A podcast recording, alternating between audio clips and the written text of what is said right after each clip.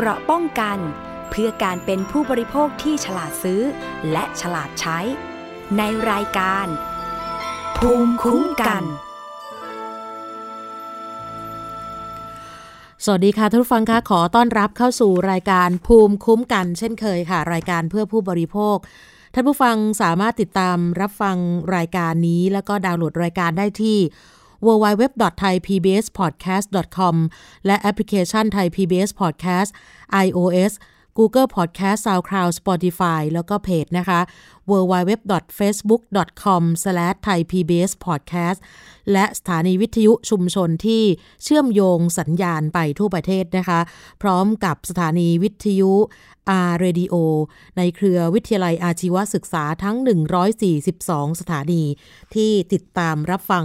รายการอยู่นะคะในช่วงตลอดสัปดาห์ที่ผ่านมานะคะทางรายการภูมิคุ้มกันก็มีการนำเสนอเกี่ยวกับกรณีการหลอกลวงเกี่ยวกับเรื่องของการนำเงินมาลงทุนแล้วก็คิดว่าจะได้ผลตอบแทนที่สูงกว่าธนาคารทั่วไปก็เลยทำให้มีคนหลงเชื่อเข้าไปลงทุนเรียกว่า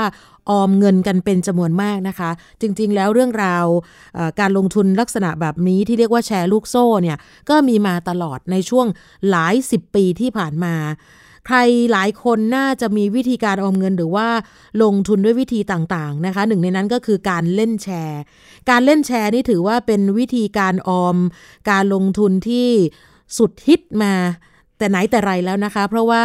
คนส่วนมากเนี่ยนิยมเล่นกันแต่ว่าการที่เราจะตัดสินใจเล่นแชร์หรือว่าออมเงินนั้นเนี่ยแน่นอนทุกคนต้องรู้แล้วก็ต้องยอมรับความเสี่ยงว่าอาจจะถูกโดนโกงโดนหลอกแล้วก็สุดท้ายของห่วงโซ่ในการเล่นแชร์ก็คือโดนเชิดเงินหนีไปในที่สุดนะคะแล้วก็ถ้าไปเจอเท้าแชร์ที่ไม่โกงก็ถือว่าโชคดีไปแต่ว่ามันไม่ใช่กับแชร์ทุกวงที่จะได้รับเงินโดยไม่ถูกโกงนะคะล่าสุดอันนี้ก็มีนักศึกษา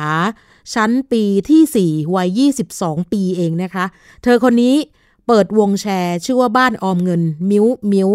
ที่หลอกลวงแล้วก็ชักชวนให้คนหันมาร่วมลงทุนออมเงินผ่านช่องทาง Facebook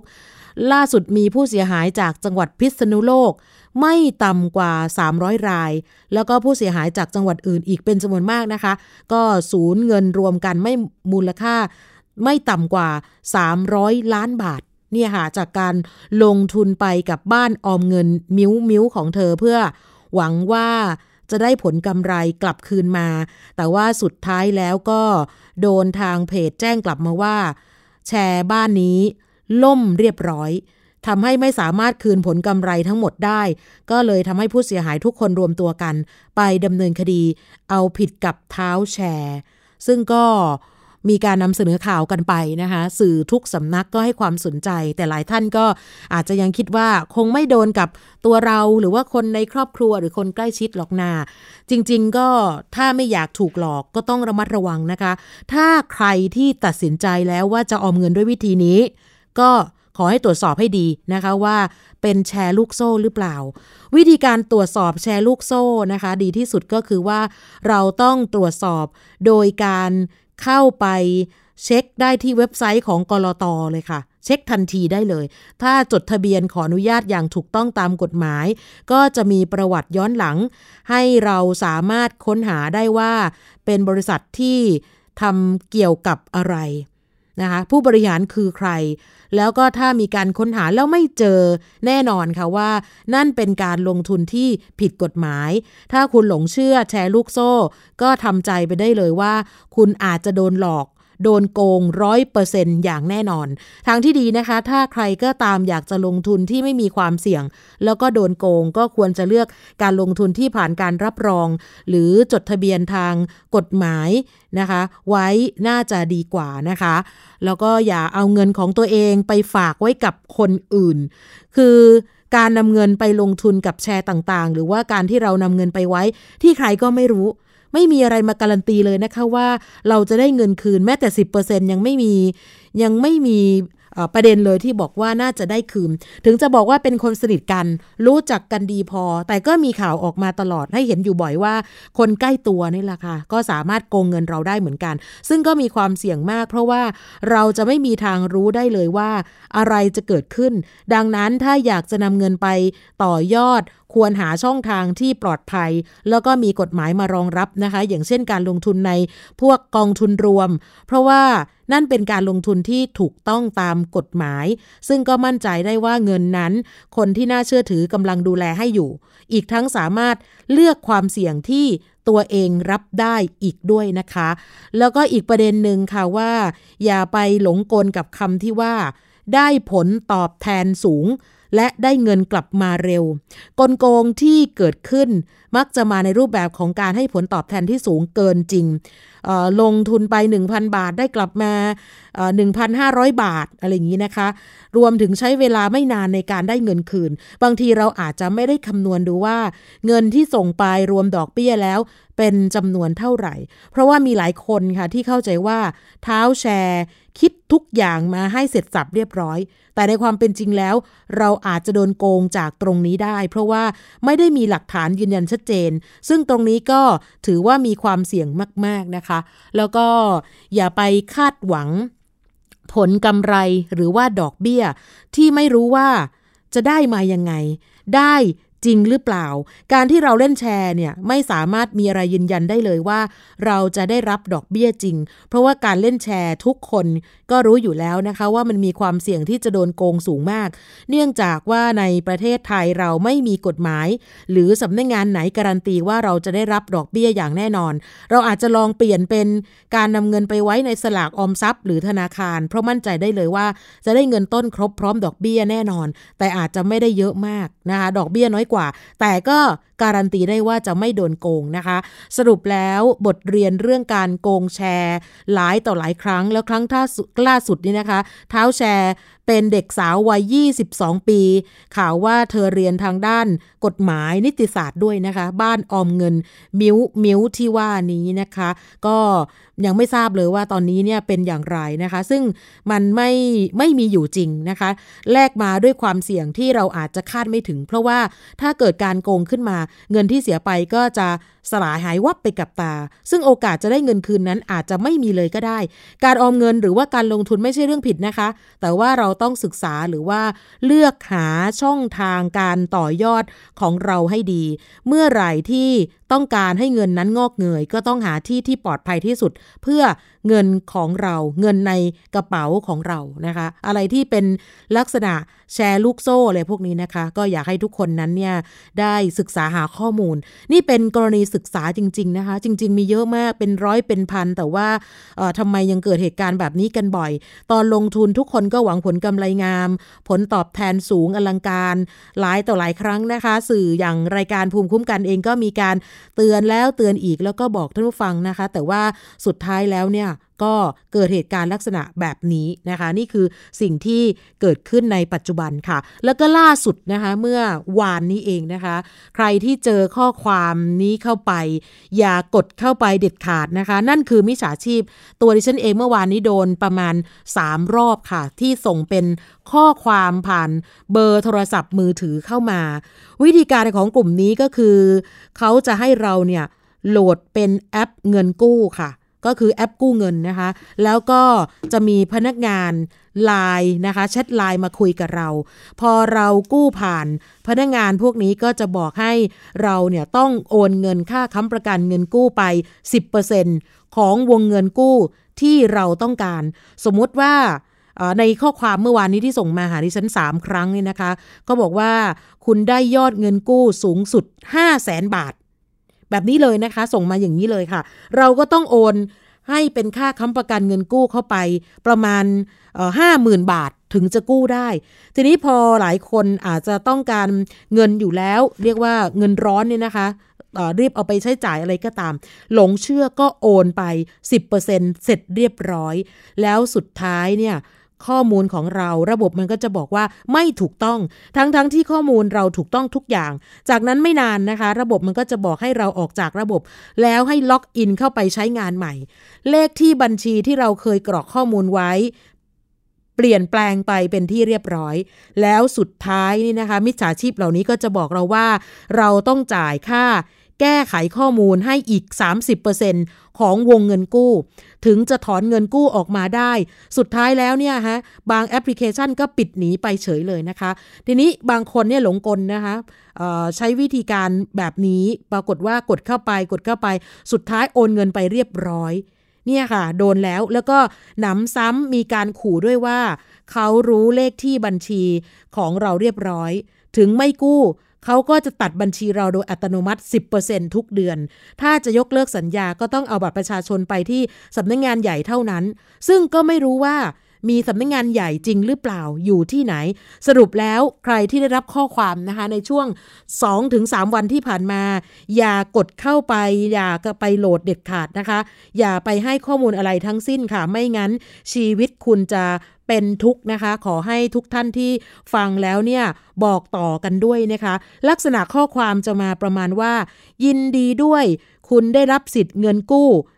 500,000 บาทนะคะบางท่านก็ 100,000 บาทบางท่านก็ 200,000 บาทแล้วก็ให้มีกดลิงก์เข้าไปที่เป็น LINE นะคะ https:/bit อะไรอย่างงี้นะคะ bit แล้วก็ .lyl. ตัวเลขอะไรบางอย่างอย่ากดเข้าไปสำหรับลิงก์ที่ส่งเข้ามานี่เป็นมิจฉาชีพที่จะหลอกเงินของเราไปนะคะเพราะนั้นเนี่ยขออย่าให้ทุกท่านหลงกลที่ว่านี้นะคะซึ่งก็บางคนนี่โดนไปแล้วนะคะเนี่ยบางท่านบอกว่าเพิ่งจะโดนไป 10% ของเงินกู้เขาบอกว่าเขาขอกู้ 50,000 บาทโดนไปเมื่อวันที่13 กุมภาพันธ์รวมทั้งกรอกข้อมูลสมัครไปแล้วพอรู้ว่าโดนหลอกก็ไปแจ้งความนะคะแต่ไม่รู้ว่าจะได้เงินค่าค้ำประกัน 10% นั้นจริงหรือเปล่านะคะก็ตอนนี้ยังตามกันอยู่ไม่ได้ว่าแหล่งที่มาที่ไปของ SMS ข้อความที่ส่งเข้ามือถือนั้นเนี่ยเป็นใครเพราะฉะนั้นเนี่ยคนกลุ่มนี้เป็นมิจฉาชีพ 100% ก็จะเอาข้อมูลที่ท่านผู้ฟังหลายท่านที่หลงกลกรอกไปนี่นะคะอาจจะไปทำธุรกรรมด้านอื่นก็ได้นะคะขอให้ทุกคนช่วยกันแชร์เรื่องนี้นะคะว่าอย่าหลงกลสำหรับกลุ่มมิจฉาชีพเหล่านี้นะคะเพราะว่ามันน่ากลัวมากนะคะอีกรายหนึ่งนี่ท่านนี้เป็นถึงอาจารย์ระดับมหาวิทยาลัยนะคะท่านก็เปิดเผยชื่อนะคะนั่นคือดร.สุภาวดีสำราญอาจารย์ประจำมหาวิทยาลัยราชภัฏจังหวัดเลยค่ะล่าสุดได้เข้าไปแจ้งความกับตำรวจที่สภ.เมืองเลยนะคะเพราะว่าอาจารย์ท่านนี้ได้รับข้อความและโทรศัพท์ข่มขู่จากแก๊งคอลเซ็นเตอร์อ้างว่ามีคนเอาชื่อของอาจารย์ไปกู้เงินแล้วไม่ยอมจ่ายหนี้แก๊งคอลเซ็นเตอร์ที่ว่านี้ก็เลยบอกว่าอาจารย์ดร.สุภาวดีท่านนี้เนี่ยเป็นผู้ค้ำประกันก็จำเป็นต้องชดใช้เงินกู้ทั้งหมดพร้อมดอกเบี้ยแถมมีการข่มขู่ตลอดเวลานะคะซึ่งคนที่กล่าวอ้างบอกว่าเป็นคนกู้เงินไป ซึ่งเมื่อมีการกล่าวถึงชื่อคนกู้เงินนั้นเนี่ยอาจารย์บอกว่าไม่เคยรู้จักมาก่อนเลยนะคะไม่เคยเห็นหน้าไม่เคยรู้จักเมื่อตำรวจไปค้นประวัติกลายเป็นว่าคนที่ไปกู้เงินจากแก๊งคอลเซ็นเตอร์ที่ว่านี้เป็นหมอนวดแผนโบราณที่อาจารย์ท่านนี้เคยใช้บริการเมื่อ 3-4 ปีที่ผ่านมาค่ะเนี่ยค่ะเป็นเรื่องราวที่เกิดขึ้นนะคะท่านบอกว่าได้รับข้อความก่อนตอนแรกนะคะเป็นข้อความทางโทรศัพท์ว่า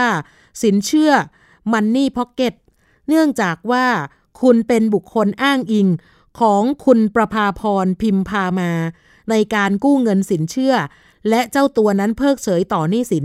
ทำให้ผู้ค้ำประกันซึ่งก็คือดร.สุภาวดีเนี่ยต้องรับผิดชอบแทนคนกู้เงินหรือ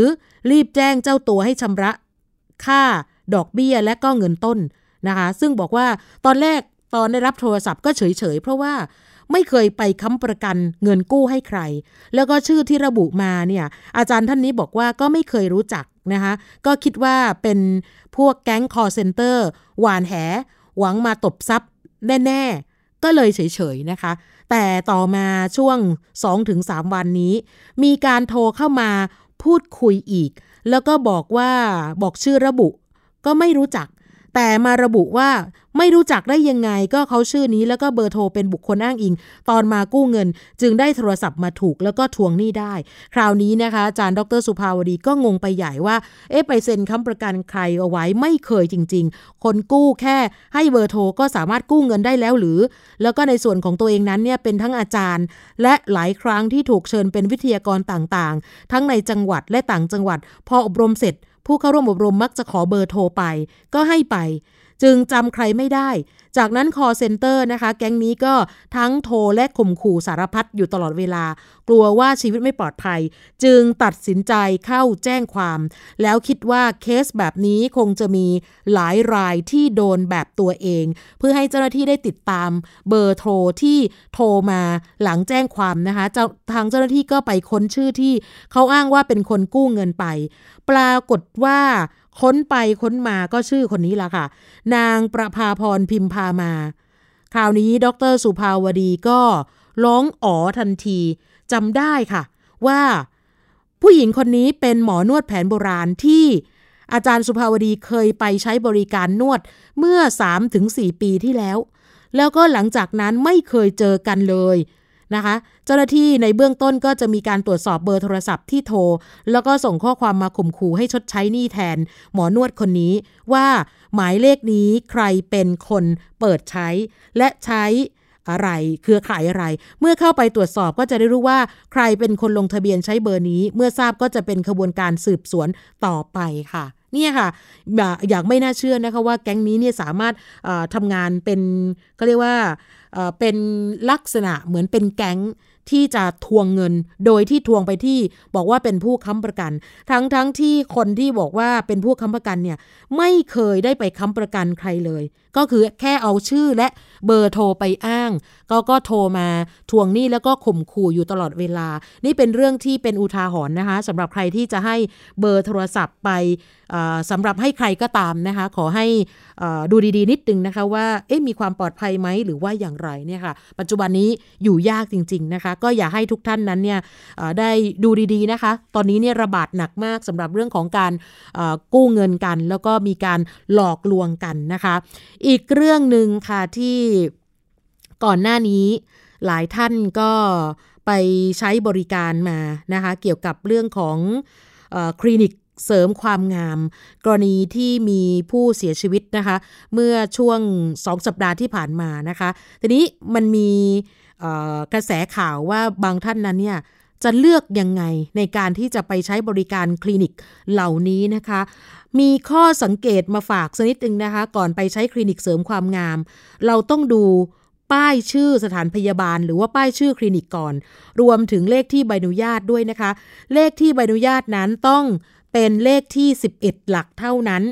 ที่จะติดไว้หน้าสถานพยาบาลหรือว่าคลินิกนะคะแล้วก็อีกอย่างหนึ่งขอให้ดูใบอนุญาตประกอบกิจการสถานพยาบาลและใบอนุญาตดำเนินการสถานพยาบาลค่ะเพราะว่าในคลินิกเนี่ยเขาก็จะมีติดป้ายเอาไว้นะคะก็คือจะวางไว้เป็นฉากเลยนะคะเพราะฉะนั้นเราก็เข้าไปอ่านได้ค่ะว่าเป็นใบอนุญาตประกอบกิจการหรือเปล่าแล้วก็ทั้งหมดนั้นต้องแสดงไว้ในที่เปิดเผยให้เห็นได้อย่างชัดเจนนะคะซึ่งเป็นหลักฐานแสดงการชำระค่าธรรมเนียมประจำปีในปัจจุบันนะคะว่าสถานพยาบาลนี้เนี่ยได้มีการชำระค่าธรรมเนียมมีการชำระภาษีหรือเปล่านะขอให้มีการตรวจสอบสักนิดนึงนะคะว่าเป็นไปตามนั้นหรือไม่อย่างไรนะคะคือขอให้เป็นปีปัจจุบันด้วยนะคะไม่ได้เอาในอดีตนะคะแล้วก็สังเกตแผ่นป้ายสีน้ำเงินแสดงรูปถ่ายและรายละเอียดเกี่ยวกับผู้ประกอบวิชาชีพหรือผู้ประกอบโรคศิลปะติดไว้หน้าห้องตรวจอันนี้ต้องมีขอย้ำว่าต้องมีทุกสถานพยาบาลนะคะสถานพยาบาลหรือคลินิกนั้นจะต้องแสดงอัตราค่ารักษาพยาบาลและสามารถสอบถามอัตราค่ารักษาพยาบาลได้ก่อนตัดสินใจจะทำอะไรก็ตามจะเป็นการศัลยกรรมหรือว่าจะเป็นการรักษานะคะเพราะนั้นเนี่ยขอให้ทุกคนนั้นเนี่ยได้ดูนิดนึงนะคะว่าสิ่งที่เราเข้าไปแล้วเราเจออะไรบ้างนะคะเกี่ยวกับเรื่องของด้านการบริการสุขภาพเพราะว่าปัจจุบันนี้เนี่ยมีหลายคนก็เจอแล้วก็ไม่ได้มีการสังเกตก่อนใช้บริการคลินิกเสริมความงามซึ่งหลายท่านก็อาจจะต้อง สูญเสียอะไรหลายๆอย่างนะคะซึ่งล่าสุดนั้นก็เป็นเรื่องของการเสียชีวิตเลยอันนี้ก็อยากให้ทุกคนเนี่ยนะคะได้ดูตรงนี้นิดนึงเวลาจะไป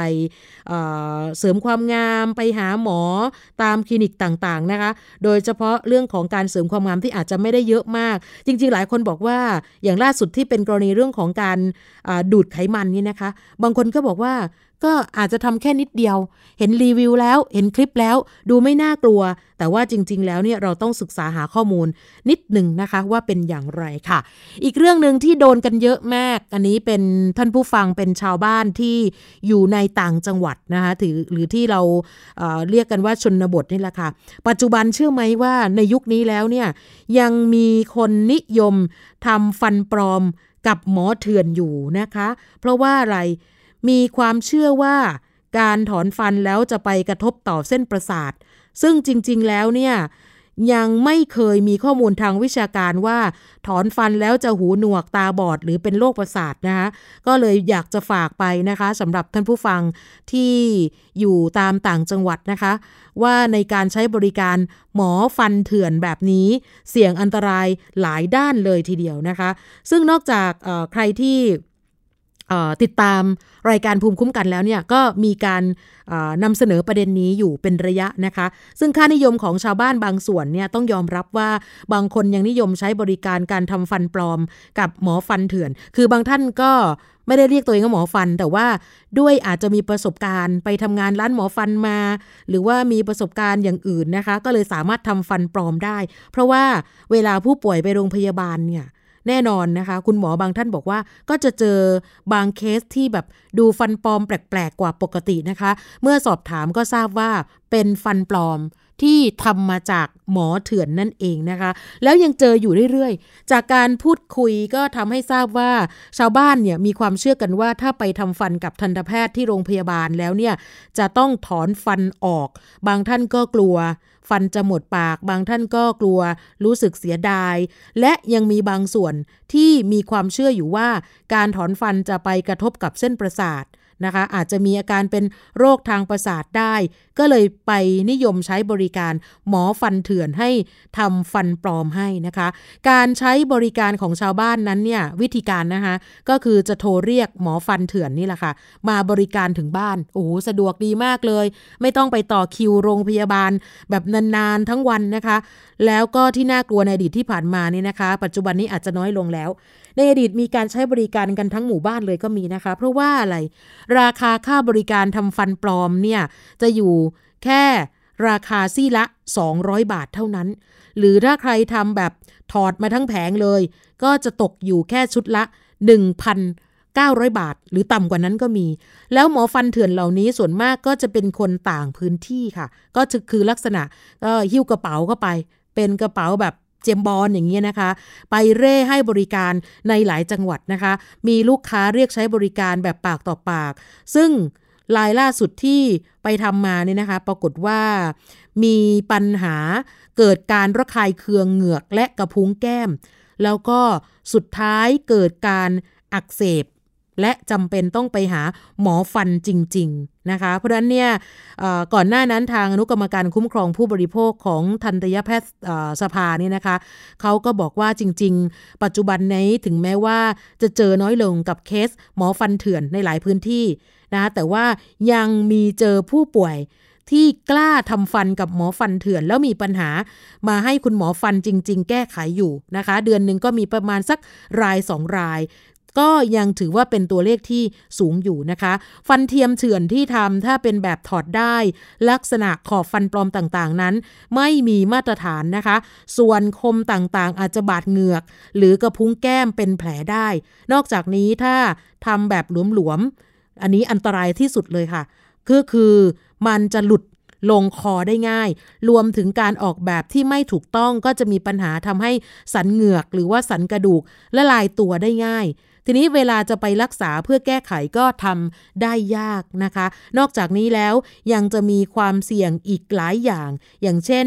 ความสะอาดในขณะที่ทำเรื่องของ คุณภาพวัสดุที่เอามาทำเป็นฟันเทียมก็ไม่ได้มีคุณภาพมาตรฐานเหมือนกับที่หมอฟันหรือว่าทันตแพทย์ใช้มีความทนทานน้อยฝ่าอันนี้ยังไม่รวมถึงการปล่อยให้มีแผลในช่องปากเรื้อรังจนอาจจะเป็นมะเร็งในอนาคตได้ค่ะดังนั้นฝากนะคะว่าการใช้บริการหมอฟันเถื่อนลักษณะแบบนี้อาจจะด้วยความรู้เท่าไม่ถึงการหรืออาจจะด้วยราคาที่มันย่อมเยามากนะคะแค่1,000 กว่าบาทก็ได้ฟันปลอมทั้งปากฟันก็สวยงามแต่ไม่ยั่งยืนนะคะก็จะเป็นผลเสียมากกว่าผลดีแน่นอนก็ฝากข้อคิดนะคะว่าการถอนฟันจะกระทบกับเส้นประสาททำให้หูหนวกตาบอดหรือว่ามีอาการทางโรคประสาทนั้นขอชี้แจงว่าเป็นความเชื่อที่ไม่ถูกต้องนะคะยังไม่มีข้อมูลทางวิชาการรองรับเลยเพราะว่าอะไรเส้นประสาทที่เลี้ยงฟันกับเส้นประสาทที่เลี้ยงตาหรือสมองนั้นเป็นคนละเส้นกันนะคะไม่เคยมีข้อมูลทางวิชาการว่าถอนฟันแล้วทำให้ตาบอดหรือหูหนวกได้ค่ะส่วนประเด็นเรื่องการเสียดายฟันบางท่านบอกว่าเดี๋ยวถ้าไปโรงพยาบาลนะคะหมอจะจับถอนฟันหมดปากเลยไม่อยากถูกถอนทิ้งก็เลยไปทำฟันเทียมมาครอบฟันเดิมเอาไว้อันนี้คุณหมอบอกเลยนะคะว่าจริงๆแล้วเนี่ยหมอฟันทุกคนจะไม่มีการถอนฟันของใครหมดปากแน่ๆเขาจะถอนในซี่ที่สมควรเท่านั้นอย่างเช่นฟันที่ถอนเนี่ยอาจจะเป็นซี่ที่รากฟันเป็นหนองแล้วเทียบง่ายๆนะคะคือถ้าคุณเก็บรากฟันที่เป็นหนองแล้วใส่ฟันปลอมทับเอาไว้ก็เหมือนกับเสี้ยนที่ตำเท้านั่นแหละค่ะเวลาจะบดเคี้ยวอาหารก็จะเจ็บปวดทรมานก็ควรจะเอารากฟันที่ไม่ดีออกไปการใส่ฟันปลอมเถื่อนมาทับฟันที่เป็นหนองก็จะทำให้เจ็บมากแล้วก็เป็นรังของโรคนะคะทำให้มีปัญหาในภายหลังได้ค่ะก็อยากให้ทุกท่านนะคะประชาชนขอให้คำนึงถึงข้อดีข้อเสียว่าการทำฟันกับทันตแพทย์หรือหมอฟันจริงๆเนี่ยเขาจะต้องมีการเตรียมช่องปากก่อนต้องเอารากฟันที่อักเสบเป็นหนองออกก่อนต้องตกแต่งฟันให้มีรูปร่างที่เหมาะสมก่อนจะใส่ฟันปลอมเข้าไปซึ่งอันนั้นจะยั่งยืนแล้วก็ใช้งานได้นานกว่าแต่ถ้าทำกับหมอฟันเถื่อนตามบ้าน 1-2 เดือนแรกอาจจะไม่มีผลเสียแต่จะเห็นความแตกต่างในระยะยาวแน่นอนแล้วก็ถ้าเกิดปัญหาอะไรขึ้นมาก็หาตัวกันไม่เจอแล้วเพราะว่าหมอฟันเถื่อนเหล่านี้ไม่ได้อยู่เป็นหลักแหล่งเขาก็ตระเวนไป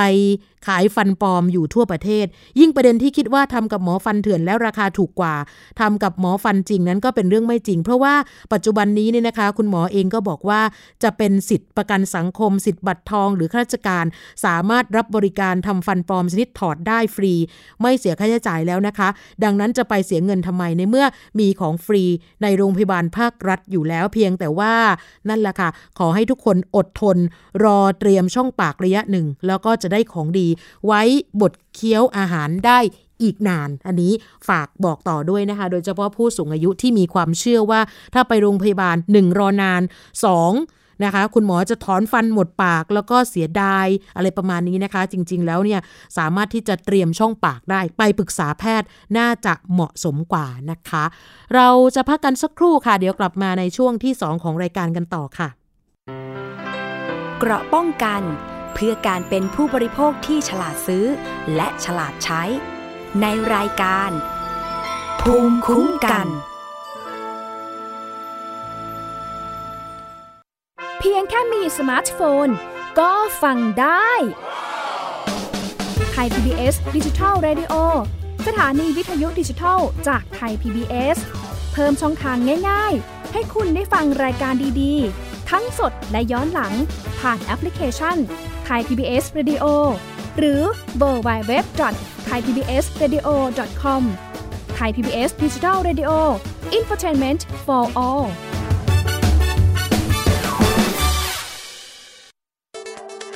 อัปเดตสถานการณ์รอบโลกประเทศจีนนี่เราทราบกันดีนะคะว่าเป็นประเทศที่จะมีปัญหาเรื่องความสมดุลของประชากรคนที่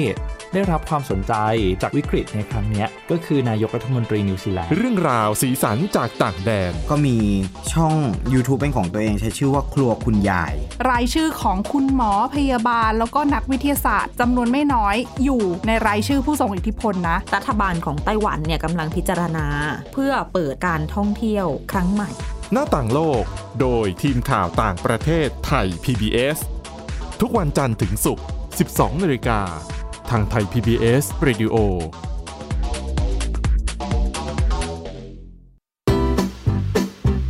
พบหลากหลายเรื่องราวตั้งแต่เรื่องเล็กจนถึงเรื่องใหญ่กับนายแพทย์บัญชา พงษ์พานิชผู้ที่จะพาคุณผู้ฟังเดินทางไปทั่ว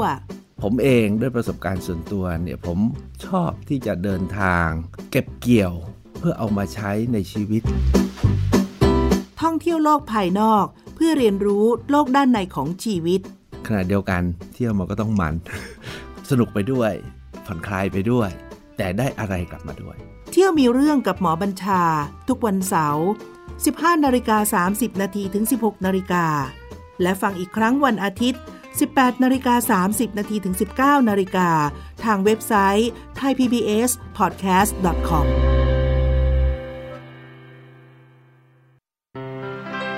เกราะป้องกันเพื่อการเป็นผู้บริโภคที่ฉลาดซื้อและฉลาดใช้ในรายการภูมิคุ้มกันกลับมาอีกช่วงหนึ่งของรายการภูมิคุ้มกันนะคะในช่วงตั้งแต่ต้นปีที่ผ่านมานะคะหลังจากที่ประเทศไทยเราเจอโควิด-19 ระบาดรอบ2หรือว่ารอบใหม่เนี่ยนะคะก็จะมีบรรดาบริษัทนะคะต่างๆโดยเฉพาะบริษัทที่เกี่ยวข้องกับเรื่องของการทำประกันภัยแล้วก็สถาบันการเงินต่างๆเนี่ยนะคะก็มีการเชิญชวนให้ผู้บริโภคนั้นเนี่ยนะคะได้ทำประกันภัยโควิด-19 โดยเฉพาะนะคะหลายท่านก็ทำไปแล้วก็สุดท้ายก็เสียเงินฟรีๆนะคะบางรายก็เสียเงินเป็นหมื่นนะคะซึ่งตรงนี้ทางอนุกรรมการด้านการเงินและคณะกรรมการองค์การอิสระเพื่อการคุ้มครองผู้บริโภคภาคประชาชนนะคะบอกว่าใครที่มีประกันสุขภาพอยู่แล้วไม่จำเป็นต้องทำประกันเพิ่มนะคะเพราะว่าประกันภัยเดิมนั้นเนี่ยมันรวมการประกันภัยกรณีการติดเชื้อโควิดอยู่แล้วนะคะอันนี้เป็นไปตามคำสั่งของนายทะเบียนที่ 23/2563 ก็คือเรื่องให้เพิ่มเติมเงื่อนไขในกรมธรรม์ประกันภัยในระหว่างสถานการณ์การแพร่ระบาดของโรคติดเชื้อไวรัสโควิด -19 สำหรับบริษัทประกันวินาศภัยทีนี้ใครที่ต้องการจะซื้อประกันภัยสำหรับคนที่ยังไม่มีประกันขอให้ใช้ข้อสังเกตประกันภัยโควิด -19 ก็คือว่าเราต้องมีการตรวจสอบเงื่อนไขของการทำประกันให้ดีนะคะก่อนจะทำขอให้ดูว่ามันจะพ่วงประกันอะไรมาหรือเปล่านะคะคือบางประกันเนี่ยบางคนไม่สังเกตมันมักจะพ่วงประกันอุบัติเหตุมาด้วยแล้วก็หากว่ากรมธรรม์มีข้อความว่าต้องเกิดอุบัติเหตุและติดเชื้อโควิด-19 พร้อมกันจึงจะได้เงินตามเงื่อนไขของสัญญาประกันดังนั้นถ้าเกิดว่าติดเชื้อไวรัสโควิด-19 เพียงอย่างเดียวหรือเกิดอุบัติเหตุเพียงอย่างเดียวคุณก็ไม่มีสิทธิ์รับเงินนี้เพราะว่าอะไรไม่เข้าเงื่อนไขตามสัญญาดังนั้นขอให้ท่านผู้ฟังนั้นตรวจสอบกรมธรรม์ให้ดีด้วยนะคะมันจะมีเงื่อนไขอยู่ตรงนี้เล็กๆซึ่งเราอ่านไม่ละเอียดนะคะแล้วก็เงื่อนไขของประกันที่ระบุว่าเป็นสาเหตุทำให้เสียชีวิตโดยมีสาเหตุหลักมาจากการติดเชื้อโควิด-19 ส่วนนี้ต้องดูความเห็นของแพทย์บางคนถ้าติดเชื้อจริงแต่ว่าสาเหตุการเสียชีวิตมาจากโรคแทรกซ้อนพวกความดันหัวใจปอดติดเชื้อแพทย์ก็ไม่ได้ระบุให้ชัดเจนว่าเสียชีวิตจากโควิด-19 ก็อาจไม่เข้าเงื่อนไขของประกันแล้วก็ผู้บริโภคเองนะคะเอาประกันที่ต้องแจ้งข้อมูลสุขภาพก่อนทำสัญญาเพื่อป้องกันไม่ให้บริษัทประกันอ้างในภายหลังเกี่ยวกับการปกปิดข้อมูลสุขภาพโดยเฉพาะกรณีการติดเชื้อโควิด-19 ก่อนทำประกันซึ่งเป็นสาเหตุที่เจอบ่อยในการปฏิเสธการจ่ายเงินตามสัญญาประกันค่ะอันนี้ก็ฝากไว้นะคะว่าสิ่งที่ต้องสังเกตก่อนซื้อประกันโควิดมีอะไรบ้างดังนั้นถ้าหากจะทำประกันภัยเพิ่มขอให้ทุกคนพิจารณาถึงความจำเป็นอย่างรอบคอบก่อนตัดสินใจทำประกันก็แล้วกันแต่ถ้าใครมีประกันสุขภาพอยู่แล้วก็ไม่จำเป็นต้องทำเพิ่มสำหรับโควิด-19 เลยนะคะช่วงนี้ไปช่วงคิดก่อนเชื่อกับอาจารย์ดร.แก้วกังสดาลอำไพนักพิษวิทยาจะคุยกับคุณชนาทิพย์ไพรพงษ์เช่นเคยค่ะ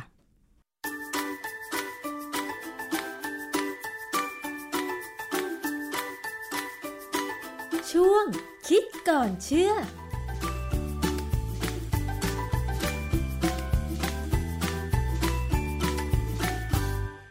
พบกันในช่วงคิดก่อนเชื่อกับดร.แก้วกังสดาลอำไพนักพิษวิทยากับดิฉันชนาธิปไพรพงศ์นะคะวันนี้คุยกันเรื่องของกัญชากันอีกสักครั้งค่ะหลังจากที่ทางอย.มีการอนุญาตให้นำใบกัญชาไปผสมในอาหารได้และก็มีการอนุญาตให้ปลูกบ้านละ6ต้นนะคะข่าวนี้ก็อาจจะทำให้ประชาชนทั่วไปเนี่ยใจชื้นขึ้นมาว่าเอ๊ะต่อไปกัญชาจะเป็นพืชเศรษฐกิจหรือเปล่าแต่ว่าก็มีข้อมูลทางวิชาการเกี่ยวกับสารสำคัญในใบกัญชาค่ะอย่างเช่นสาร THC ซึ่งถึงแม้ว่าสารนี้จะมีน้อยในใบน้อยกว่าช่อดอกแต่ว่าถือว่ามีเหมือนกันนะคะสาร THC หรือสารอื่นๆในใบกัญชาเนี่ยก็ย่อมส่งผลต่อผู้ที่กินเข้าไปผู้ที่รับเข้าไปซึ่งบางคนอาจจะไวต่อสารในใบกัญชาและอาจจะส่งผลกระทบต่อสุขภาพได้ซึ่งเรื่องนี้เนี่ยเราต้องมองในหลายมิตินะคะเราจะไปคุยกับอาจารย์แก้วค่ะว่าจริงๆแล้วเนี่ยการที่อนุญาตให้นำใบกัญชามาใส่ในอาหารเพื่อหวังว่าจะช่วยให้เราเจริญอาหารช่วยบำบัดโรคโน้นโรคนี้ได้เนี่ยนะคะมันจะเป็นผลดีมากกว่าผลเสียหรือผลเสียมากกว่าผลดีอาจารย์คะเรื่องนี้มันจะเป็นยังไงดีคะอาจารย์มันเป็นเรื่องของกรรมนะเหรอคะคืออย่างนี้อยู่ๆเนี่ยมีคนเอากัญชาใส่ไปในอาหารแล้วมาขายเราเนี่ยนะถ้าเราไม่รู้เนี่ยแย่เลยใช่ไหมแต่ว่าจริงๆแล้วอาจจะต้องรู้เพราะว่าอาหารที่ใส่กัญชาเนี่ยมันมักจะแพงกว่าอาหารทั่วๆไปเพราะว่าตอนนี้กัญชานี่เขาบอกใบมันเนี่ยกิโลเป็นหมื่นนะดังนั้นการนำมาใส่ในอาหารเนี่ยมันคงเป็นการเพิ่มต้นทุนแต่ว่าจริงๆเนี่ยผมว่าเวลาเราจะลงทุนทำอะไรก็ตามเนี่ยถ้าลงทุนไปก่อนแล้วทำให้คนเขาซาบซึ้งกับอาหารที่เราทำขายเนี่ยโดยที่เขาไม่รู้ว่าเขากินอะไรเนี่ยมันก็อาจจะคุ้มทุนเพราะต่อไปอนาคตอาจจะเพิ่มราคาขายได้ใช่ไหมค่ะอาจารย์แต่ก่อนอื่นเนี่ยคงจะต้องมาให้ข้อมูลกันก่อนว่าสารในใบกัญชามันมีสารอะไรอีกบ้างมากน้อยขนาดไหนมากกว่าช่อดอกมากน้อยขนาดไหนเพราะว่าตอนนี้เหมือนมีการแชร์ข้อมูลกันในหมู่ประชาชนจำนวนมากว่าน่าจะเป็นข่าวดีนะว่าต่อไปเนี่ยกัญชาน่าจะเป็นความหวังว่าจะเป็นพืชเศรษฐกิจให้ชาวบ้านได้ปลูกกันครัวเรือนละ6ต้นหรือต่อไปอาจจะมากกว่านั้นซึ่งตอนนี้ยังไม่มีการอนุญาตให้ปลูกโดยทั่วไปยกเว้นว่ามีการรวมกลุ่มกันทั้งทางสถาบันการแพทย์หรือว่ากลุ่มอย่างเช่นกลุ่มอาชีพต่างๆเพื่อไปขออนุญาตขึ้นทะเบียนกับอย.ก่อนถึงจะทำการปลูกกัญชาได้แบบนี้ค่ะอาจารย์ซึ่งจริงแล้วเนี่ยข้อมูลเรื่องของสารในใบกัญชาเนี่ยบางคนก็ยังไม่ทราบเลยแต่ว่าไปตั้งความหวังว่าต่อไปตัวเองจะปลูกกัญชาเพื่อขายได้อย่างเงี้ยค่ะอาจารย์คือเวลาเราพูดถึงกัญชาเนี่ยเราพูดถึงต้นไม้ที่มีสารชื่อเทตราไฮโดรคานาบินอลหรือ THC นะฮะแต่ความจริงแล้วในต้นกัญชาเนี่ยมันจะมีสารอีกตัวหนึ่งก็คือ CBD หรือ Cannabidiol แล้วก็ยังมีอีกหลายตัวเกือบ10ตัวมั้งที่อยู่ในนั้นนะแต่คราวนี้มีประเด็นหนึ่งที่ผมก็เพิ่งฟังจากคลิปหนึ่งของคนที่เขาเป็นวิศวกรแต่เขาบอกพูดเรื่องกัญชาแล้วเขาบอกว่าเขาเป็นผู้ที่เคยไปลงทุนปลูกกัญชาขายที่อเมริกาเนี่ยเวลาจะปลูกส่วนใหญ่จะไปปลูกที่ลาสเวกัสรัฐเนวาดาเหตุผลคือมันเป็นรัฐที่แห้งแล้งนะฮะแห้งแล้งแต่ว่าแดดดีคือกัญชาเนี่ยเป็นพืชที่ชอบแดดเมืองไทยเนี่ยจึงเป็นสวรรค์ของกัญชาเพราะแดดเราดีใช่ไหมฮะค่ะอย่างเวลาปลูกจริงๆเนี่ยถ้าปลูกให้เป็นแบบระบบที่ปลอดภัยแล้วก็ควบคุมได้เนี่ยเขาจะใช้ปลูกในโรงเรือนและใช้แสง UV ค่ะแสง UV แบบค่อนข้างจะเขาเรียกว่า near UV คือไม่ใช่เป็น UV ที่อันตรายแบบร้อนมากนะเป็น near UVถ้าเป็นชาวบ้านปลูกเนี่ยก็ใช้แสงแดดซึ่งมันก็ปลูกได้เพราะบ้านเราแดดแรงนะแดดจัดแล้วก็มีแดดเยอะด้วยคนที่เป็นวิศวกรที่เขาบอกว่าเขาเคยไปลงทุนเกี่ยวกับกัญชาเนี่ยเขาบอกว่าจริงๆแบบกัญชากับกัญชงอ่ะมันก็ต้นเดียวกันนั่นแหละเพราะตอนหลังเนี่ยมีการปลูกมีการเอามาผสมพันธุ์การครอสกันไปคือเขาใช้คำว่าครอสคือผสมพันธุ์นะครอสกันไปครอสกันมาจนแยกไม่ได้หรอกว่าตัวไหนเป็นกัญชาหรือกัญชงต้องดูจากปริมาณ THC กับ CBD ซึ่งหน่วยงานรัฐของแต่ละประเทศมักจะกำหนดตัวเลขหนึ่งไว้เพื่อจะบอกว่าถ้าเป็นกัญชงต้องมี THC ไม่เกินนี้ถ้าเป็นกัญชา BTHC ได้ถึงเท่าไหร่อะไรอย่างเงี้ยนะค่ะซึ่งอันนี้เป็นรายละเอียดในคลิปซึ่งไปหาดูได้ใน YouTube กันนะฮะเพราะฉะนั้นเนี่ยเวลาพูดถึงการปลูกต้นกัญชาเนี่ยถามว่า จะต้องเลือกพันธุ์ไหมจะต้องเลือกพันธุ์ถ้าพันธุ์ไม่ดีเนี่ย THC ก็จะต่ำนะแต่เขาก็บอกว่าอย่างของบุรีรัมย์เนี่ยเขาก็มีพันธุ์ของเขาซึ่งเขาเชื่อว่าเขามี THC สูงคราวนี้ถ้ามี THC สูงเนี่ยสารพวกนี้มันมีทั้งต้นคือมันมีแล้วมันจะไล่ลงมาเรื่อยๆเช่นเขาบอกว่าถ้าช่อดอกเนี่ยมีสูงสุดใช่ไหมใบที่อยู่ใกล้ๆช่อดอกก็จะสูงพอสมควรไล่ลงมาเรื่อยๆมันก็จะน้อยลงไปเรื่อยๆก็ธรรมชาติอ่ะนะมันเป็นอย่างนั้นจริงๆมีบทความอันหนึ่งชื่อพืชกัญชาประโยชน์โทษและข้อเสนอการพัฒนาการกำกับดูแลเป็นของเภสัชกรคนหนึ่งเขาเขียนไว้ในเว็บของศูนย์การศึกษาต่อเนื่องทางเภสัชศาสตร์ของสภาเภสัชกรรมตอนหนึ่งเขาบอกว่าส่วนของต้นกัญชาที่มีสารเทตราไฮโดรแคนนาบินอลหรือ THC มากที่สุดคือช่อดอกช่อดอกเราใช้คำว่า flower head และใบนะมีดอกช่อดอกแล้วก็มีใบแต่ว่าใบเนี่ยอย่างที่ผมพูดให้ฟังแล้วเมื่อกี้ว่ามันไล่ลงมาจากตรงช่อดอกไล่ลงไปเรื่อยๆก็จะน้อยลงไปเรื่อยๆสาร THC ที่อยู่ในใบกัญชาเนี่ยมีมากหรือมีน้อยเนี่ยขึ้นกับสายพันธุ์นะถ้าใครได้เข้าไปในเว็บไซต์ของคนอเมริกันเนี่ยนะเขามีเว็บไซต์หนึ่งขายกัญชาเนี่ยเขาจะมีสายพันธุ์กัญชาที่จะขายหลายสายพันธุ์มากเลยบางสายพันธุ์เนี่ยจะบอกเลยว่าอันนี้นะ THC สูงสุดเลยเท่าไหร่มี CBD นิดเดียวแต่บางสายพันธุ์เนี่ยก็มีเท่ากันบางสายพันธุ์ CBD ก็มากกว่าอะไรอย่างเงี้ยนะฉะนั้นเนี่ยแสดงว่าเขามีการศึกษาค้นคว้าอเมริกันนี่ศึกษาค้นคว้ามานานกว่าเราเยอะเลยนะฮะที่จะปรับปรุงพันธุ์ให้ได้สารพวกเนี้ย THC เป็นสารเสพติดนะส่วน CBD ไม่ใช่แต่ว่ามันก็จะว่าไม่ถึงกับเสพติดก็ไม่เชิงเพราะว่ามันก็มีตัวรับอยู่ในร่างกายเราเวลามีสารเคมีอะไรก็ตามเนี่ยถ้ามันมีตัวรับหรือรีเซปเตอร์อยู่ในร่างกายของเราเนี่ยมันมักจะก่อให้เกิดการเสพติดได้เหมือนกันอย่างกาแฟเงี้ยคาเฟอีนเนี่ยมันก็จะมีตัวรับอยู่ในหลายบริเวณในร่างกายเราโดยเฉพาะสมองก็จะมีนะฮะคราวนี้ถามว่าเราใส่กัญชาลงไปในอาหารทำไมบอกว่าทำให้อร่อยขึ้นจริงเหรอเขาก็มีแม่ค้าคนหนึ่งเขาก็พูดว่าเนี่ยใส่ลงไปในกัญชาแล้วรสชาติมันดีขึ้นเลยซึ่งความจริงแล้วคำตอบมันไม่ใช่นะคือถ้าเราไปดูบทความหนึ่งชื่อ The Endocannabinoid System Controls Food Intake via Olfactory Processesในวารสาร Nature Neuroscience Trusted Source ของปี 2014 เนี่ยเขาระบุเลยว่าเมื่อ THC เนี่ยเข้าไปในสมองของหนูทดลองแล้วเนี่ยมันจะไปช่วยเพิ่มความสามารถในการรับกลิ่นและลิ้มรสอาหารสูงขึ้นนะอันนี้อันหนึ่งนะแล้วก็มีอีกบทความหนึ่งชื่อ Hypothalamic POMC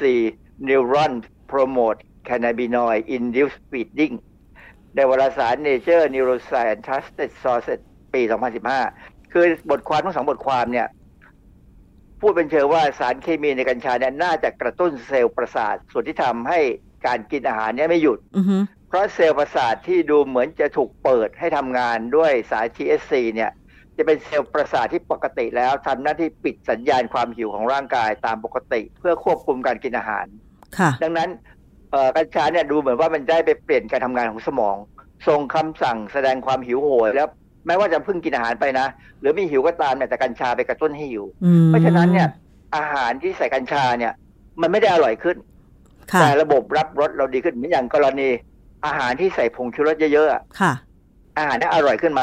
จริงๆอาหารนั้นไม่ได้อร่อยขึ้นเพราะผงชูรสเนี่ยมันไปกระตุ้นการรับรสลิ้นเราเนี่ยมีต่อมรับรสอะโมโนโซเดียมกลูตาเมตเนี่ยที่เป็นผงชูรสเนี่ยมันไปกระตุ้นให้เซลล์ประสาทนั้นไวขึ้นมากดังนั้นเนี่ยพอมันเจออาหารที่กินเข้าไปซึ่งอาจจะมีโปรตีนไม่มากเลยนะความอร่อยของอาหารเนี่ยโปรตีนเป็นตัวหนึ่งอ่ะที่จะเป็นตัวกระตุ้นนะฮะแล้วก็มีความรู้สึกว่าอาหารนั้นอร่อยนะฮะนี่คือเหตุผลหนึ่งที่ว่าทำไมพวกอาหารสำเร็จรูปหลายๆชนิดเนี่ยเวลาเขาผลิตเนี่ยเขาจะเติมผงชูรสลงไปช่วยนะฮะหนึ่งอันที่สองเรารู้ว่าคนชาวเมียนมาเนี่ยซื้อผงชูรสจากบ้านเราไปเยอะมากนะแล้วถ้าเขาไม่มีอาหารอะไรกินจริงๆเนี่ยเขาก็กินน้ำปลาใส่ผงชูรสกับพริกเขาพอรู้สึกรสได้นะฮะกัญชาก็เหมือนกันมันจะไปกระตุ้นการรับกลิ่นและรับรสทำให้อาหารนั้นเหมือนจะอร่อยขึ้นกินได้เยอะมันไปกระตุ้นระบบพวกนี้ซึ่งจริงๆแล้วอาหารนั้นไม่อร่อยยังไงก็ไม่อร่อยอย่างนั้นแต่ที่คำถามคือว่า สาร THC เนี่ยมันไปกระตุ้นการรับรสได้เนี่ยแล้วมันไปกระตุ้นอย่างอื่นไหมมันทำให้เราหลอนไหมเพราะว่าคนบางคนเนี่ยเสพกัญชาเข้าไปนิดเดียวก็เมาเป็นบ้าเป็นหลังบางคนนี่ไม่มีปัญหาเลยเขาไม่ไวอ่ะแต่คนที่ไวเนี่ยจะน่ากลัวมากเลยนะคือนึกถึงข่าวหนึ่งที่ว่ามีดาราชายคนหนึ่งเอาลูกอมผสมกัญชาให้รุ่นน้องที่เป็นผู้หญิงกินเขาไม่รู้ตัวว่าเขากินลูกอมผสมกัญชาเข้าไป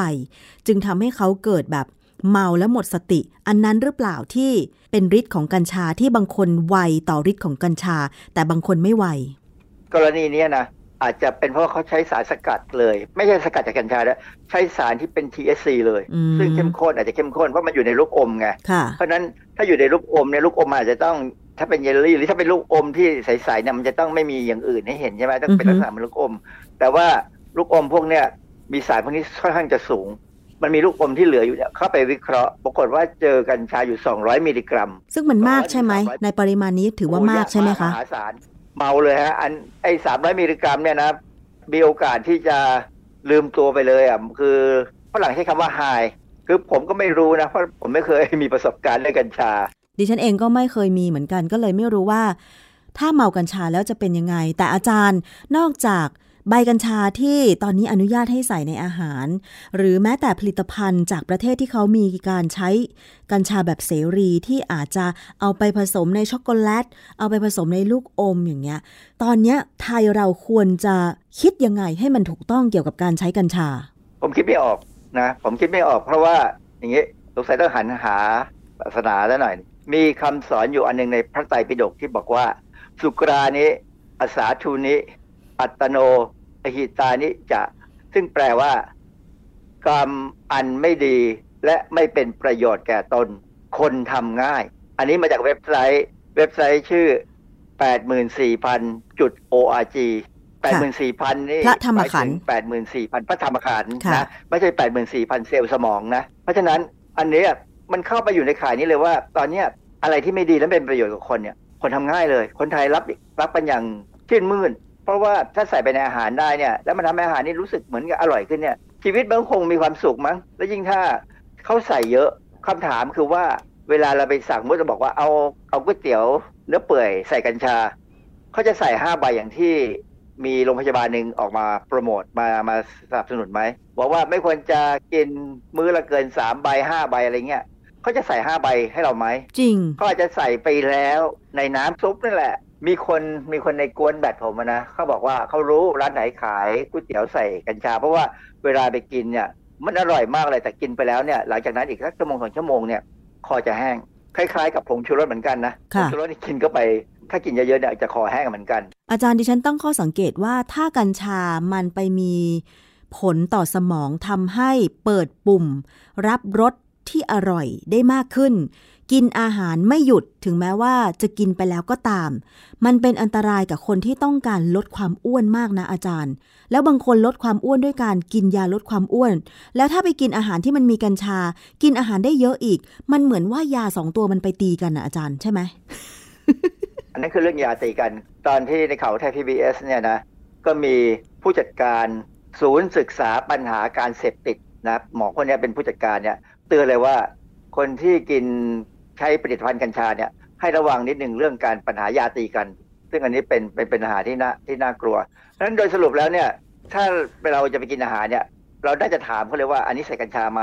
ถ้าเขาบอกว่าใส่เราก็บอกเราไม่ใส่ได้ไหมถ้าราคามันถูกลงก็ดีแต่ถ้าไม่ถูกลงก็แล้วแต่เราก็จะไม่เสี่ยงนะฮะแต่ปกติแล้วเนี่ยอาหารใส่กัญชาจะแพงขึ้นกว่าเดิมค่ะแต่มันควรจะลงทุนไหมล่ะสำหรับเจ้าของร้านอาหารน่ะเขาอาจจะลงทุนก็ได้เพราะว่าถ้าคนติดใจใช่ไหมก็บอกต่อไปแล้วคนก็มากินจากนั้นเขาก็ค่อยปรับราคาอาหารกันได้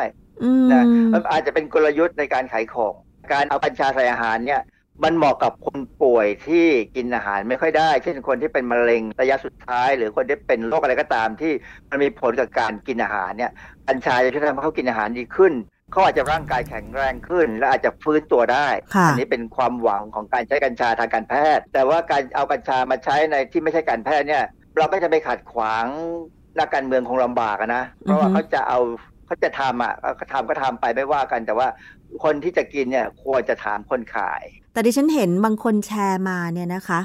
บอกว่าเนี่ยจะเป็นความหวังของเกษตรกรไทยในการจะปลูกกัญชาขายสรุปคือทุกคนต้องการปลูกกัญชาเพื่อขายให้ได้ราคาดีแต่ตอนนี้มันมีนะที่บอกว่ายังไม่มีความหวังเลยว่าเกษตรกรเนี่ยจะปลูกกัญชาขายได้เพราะว่ายังไม่มี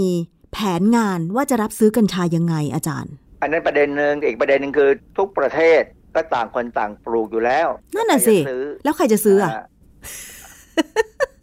หวังเอาไปแล้วกันครับเรามีคนขายหวังให้เราเยอะแยะไปหมดในสังคมนี้ดิฉันว่าต้องกลับมาคิดนะว่าสิ่งที่คนที่เป็นนักการเมืองมาขายฝันให้เราเนี่ยมันมีโอกาสเป็นไปจริงมากน้อยแค่ไหน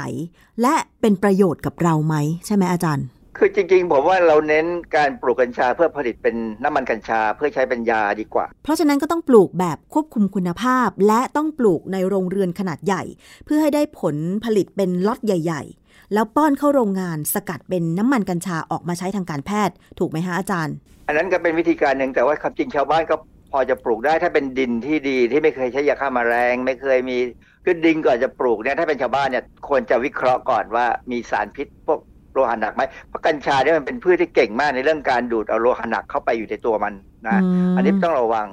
แต่ว่านโยบายที่ออกมาคือปลูกบ้านละ6ต้นซึ่งมันไม่ใช่เป็นการปลูกแบบว่าล็อตใหญ่ๆและควบคุมคุณภาพได้เหมือนกันไงอาจารย์ใช่ไหม6ต้นอยู่หลังบ้านแต่อีกกี่ต้นไม่รู้อยู่ในป่าก็ไม่สามารถควบคุมคุณภาพได้อะคือเขาจะควบคุมที่พันธุ์ไงสายพันธุ์เขาบอกว่าสายพันธุ์เขาดีแต่ว่า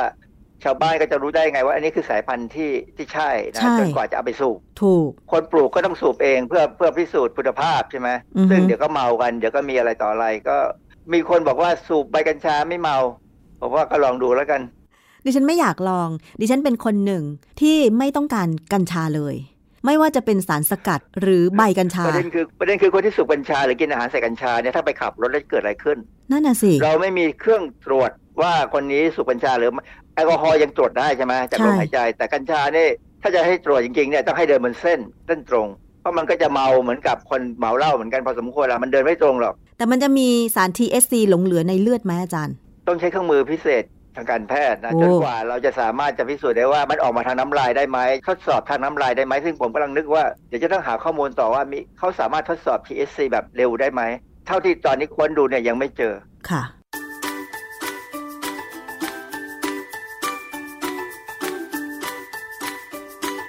ช่วงคิดก่อนเชื่อ